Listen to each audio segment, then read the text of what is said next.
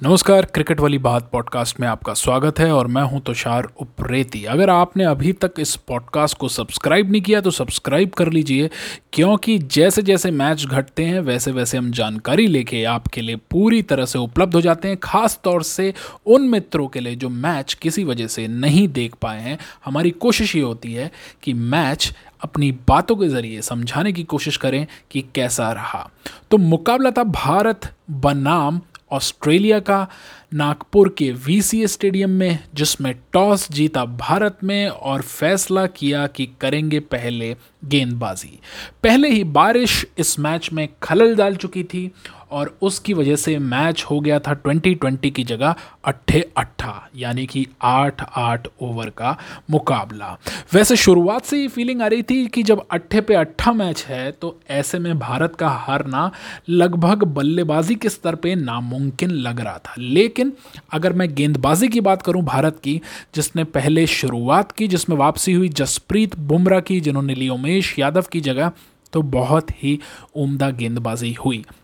खास तौर से अक्षर पटेल ने दो ओवरों में तेरह रन दे के जिस किस्म की गेंदबाजी की, उससे देखते हुए यही लग रहा था कि वर्ल्ड कप की टीम में अक्षर पटेल की जगह बतौर गेंदबाज तो पक्की ही होगी। तो पहले बल्लेबाजी जब ऑस्ट्रेलिया करने आया तो कप्तान एरन फिंच ने पंद्रह गेंदों पर इकतीस रन बनाए, लेकिन जिस बल्लेबाज का अभी तक भारतीय गेंदबाजों के पास कोई तोड़ नहीं निकल रहा है। उसका नाम है मैथ्यू वेड। उन्होंने 20 गेंदों पर 43 रन की पारी खेलकर 8 ओवर के अंदर 90 के स्कोर पर ऑस्ट्रेलिया को पहुँचा दिया, जो एक बेहद कॉम्पिटिटिव टोटल था। बारिश की वजह से आउटफील्ड थोड़ी स्लो हो गई थी, इसलिए मुकाबला चुनौतीपूर्ण हो सकता था। लेकिन भारत की ओर से बल्लेबाजी करने उतरे रोहित शर्मा और साथ में के राहुल ने जब कमान संभाली तो ऐसा लग रहा था कि सिर्फ़ और सिर्फ़ रोहित शर्मा ने ही कमान संभाली है। रोहित शर्मा ने बनाए 20 गेंदों पर 46 रन और अंत तक वे खड़े रहे। कुल मिला के अगर ये कहें कि गेंदबाजी में भारत की ओर से अक्षर पटेल और जसप्रीत बुमराह और बल्लेबाजी में रोहित शर्मा ने जिस किस्म की कमान संभाली, उसकी वजह से ही मुकाबला भारत जीत सका। नहीं तो जिस किस्म से बल्लेबाजी भारत की हुई और चरमराई बीच में थोड़ी सी, उसको देखते हुए लग रहा था कि कहीं भारत की जीता जिताया मैच ना हार जाए। तो के राहुल ने बनाए महज दस रन छः गेंदें उन्होंने खेली और एक छक्का मारा। रोहित शर्मा ने ताबड़तोड़ चार छक्के और चार चौके लगाए। लेकिन सबसे ज़्यादा चेताने वाली बात यह थी कि फ़र्स्ट डाउन भेजा गया विराट कोहली को, जबकि हम सब जानते हैं जब गेंदें हो जाती हैं कम तो आपको चाहिए होते हैं बिग हिटर्स विराट कोहली, जो कि वैसे तो हैं विश्व के नंबर वन बल्लेबाजों में से एक, लेकिन बिग हिटर्स में उनकी गिनती नहीं होती है। तो छः गेंदों पर ग्यारह रन बनाकर और दो चौके लगाकर वो वापस पेविलियन लौट गए और उनका शिकार किया वही एडम जेम्पन है जिन्होंने लगभग आठवीं या नौवीं बार उन्हें अंतर्राष्ट्रीय क्रिकेट में आउट किया और अगली गेंद पर ज़ीरो रन पर आउट हो गए सूर्य कुमार यादव। एक तरफ़ लग रहा था कि मैच फंस जाएगा, फिर आए बल्लेबाजी करने हार्दिक पांड्या, जिन्होंने नौ गेंदों पर नौ ही रन बनाए और इस तरह से किसी तरह से मैच खिंच के अंतिम ओवरों में पहुँचा।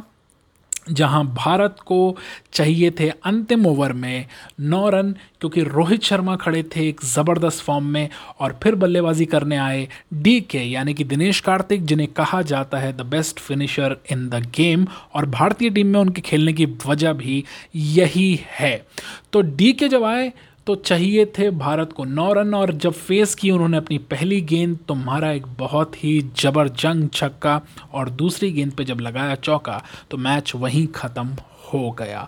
तो भारत ने चार गेंदें शेष रहते हुए और चार विकेट गंवाकर इस मुकाबले को जीत लिया है। हालाँकि इसे कांटे की टक्कर नहीं कहा जा सकता। ऑस्ट्रेलिया की ओर से पैट कमिंस ने दो ओवर में तेईस रन खाए।